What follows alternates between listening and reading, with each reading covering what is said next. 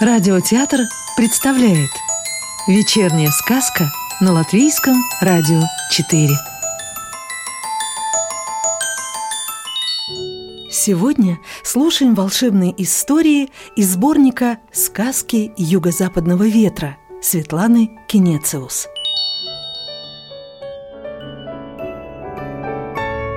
Злой маг Высоко-высоко в горах там, где черные тучи скрывают небо от земли, В черном замке, старом мрачном замке Жил один злой волшебник. Он никогда не выходил из своего обиталища, Никогда не смеялся и терпеть не мог людей, Особенно детей – он видел их в своем волшебном зеркале, позволяющем наблюдать за всем миром. Он знал о них все.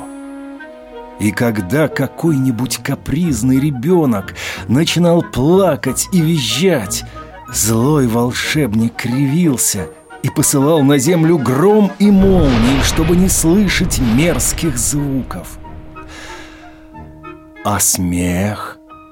Каждый раз, когда волшебник слышал детский смех, он бежал прочь от зеркала – Ему становилось плохо. Так жил он высоко над миром. Чем, спрашиваете, занимался злой маг?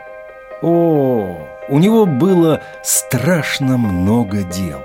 Он управлял погодой, следил, чтобы вулканы извергали огонь, а волны в океане поднимались до неба.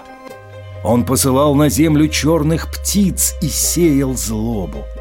Кроме того, он изучал мир и записывал все в специальную книгу. Мир с каждым днем становился все сложнее и запутаннее, так что волшебник еле успевал записывать. На настоящие катастрофы толком времени не хватало. Уставал волшебник страшно, не высыпался, плохо ел. И вот однажды заболел. Как страшно выл ветер в горах. Это волшебник стонал от боли. Утром он проснулся и понял, что так плохо ему не было еще никогда. У него болели зубы. Что может быть страшнее? Он встал, пошел в свою колдовскую лабораторию, но не смог найти там ничего подходящего для лечения. Болезни, пожалуйста, а вот лекарства нет. Он бродил по коридорам и громко стонал. В библиотеке стояли тысячи томов, но боль была такой сильной, что глаза отказывались смотреть на буквы. К вечеру волшебник совсем обезумел. Он принялся выкрикивать какие-то заклинания. Из глаз его сыпались искры. Загорелась библиотека. Волшебник пытался вызвать дождь, но вызвал бурю. Буря погасила огонь, но разметала остатки библиотеки по замку. Волшебник, в конец утомившись, упал на пол и заплакал горькими слезами. И тут кто-то прикоснулся к его голове. Никогда никто не осмеливался проникнуть в недра самого страшного замка. А тут кто-то, не таясь, стоял рядом с могущественным злым волшебником, способным испепелить взглядом кого угодно в один миг. Не просто стоял, а гладил его по голове. «Дедушка, у тебя что-то болит?» Раздался в гулком коридоре тоненький детский голосок. Волшебник даже перестал всхлипывать, так он удивился. Рядом с ним стояла маленькая, человеческая девочка и бесстрашно смотрела прямо в глаза злому волшебнику. «Ты что здесь делаешь?» Только и смог произнести волшебник. Голос никак не приобретал уверенность. «Я заблудилась», «Да знаешь ли ты, куда попала?» Наконец ему удалось разозлиться. «Не знаю». «Я, великий маг, повелитель бурь и гроз, Я злой волшебник!» «А я Марина. Очень приятно познакомиться». «Ты что, не боишься меня?» – удивился волшебник. «Нет», – девочка покачала головой. «Тебя жалко». «Почему это меня жалко? Я великий и злой!» «У тебя просто зубы болят». «Болят», – неожиданно согласился волшебник. «Надо прополоскать содой», – заявила малышка. «И чеснок привязать на руку.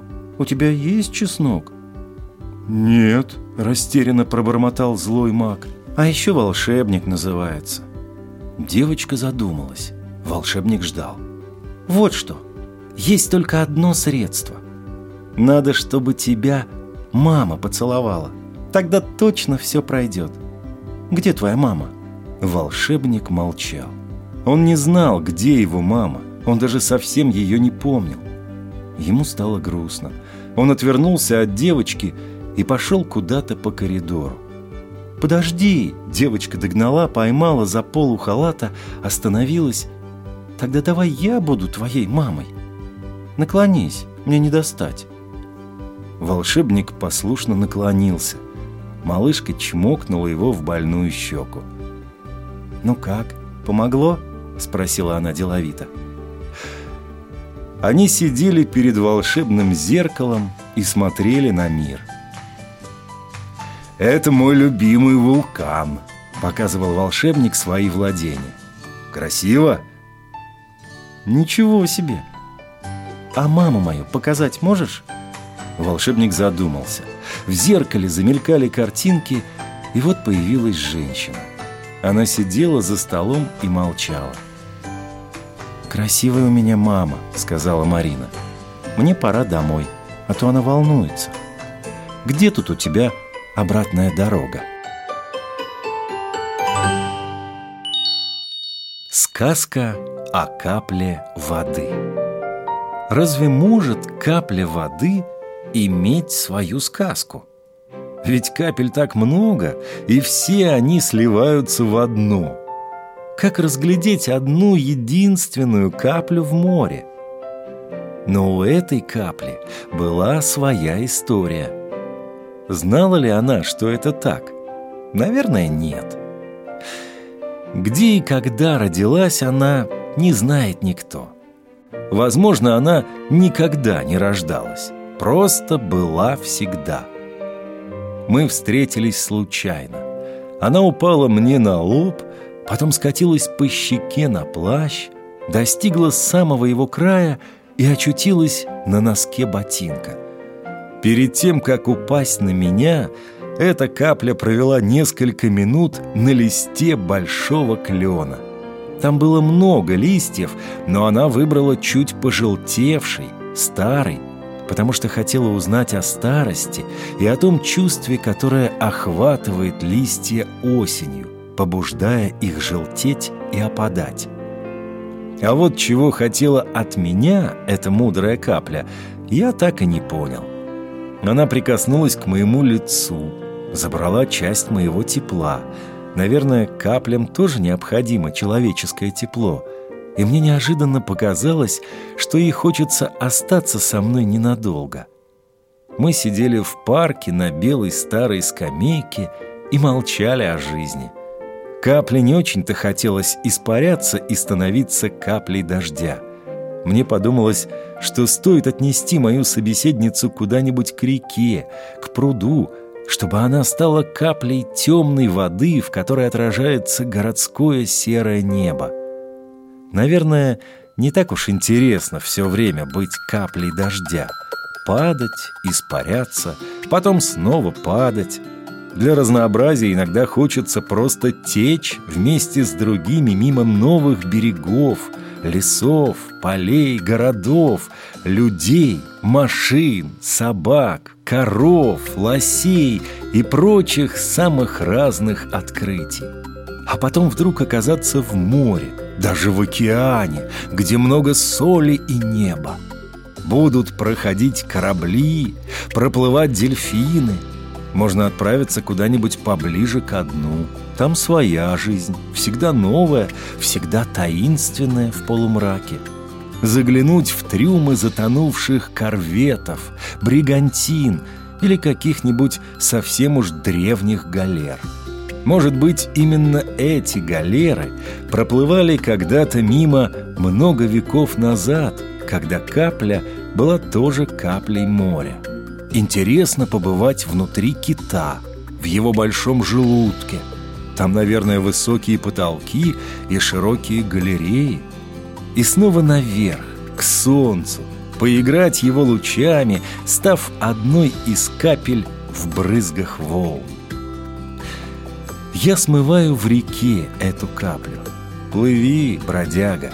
Может быть, где-то там, в далеком океане, у берегов маленького зеленого острова со всплеском волны ты передашь мое тепло какой-нибудь стройной островитянке, очутившись на ее шоколадной щеке. А потом ты снова вернешься на небо, чтобы стать каплей дождя и пролиться над городом, где я буду писать о тебе. Счастливого пути! Сказку читал актер Рижского русского театра имени Чехова Анатолий Фечин. Новую волшебную историю услышите завтра.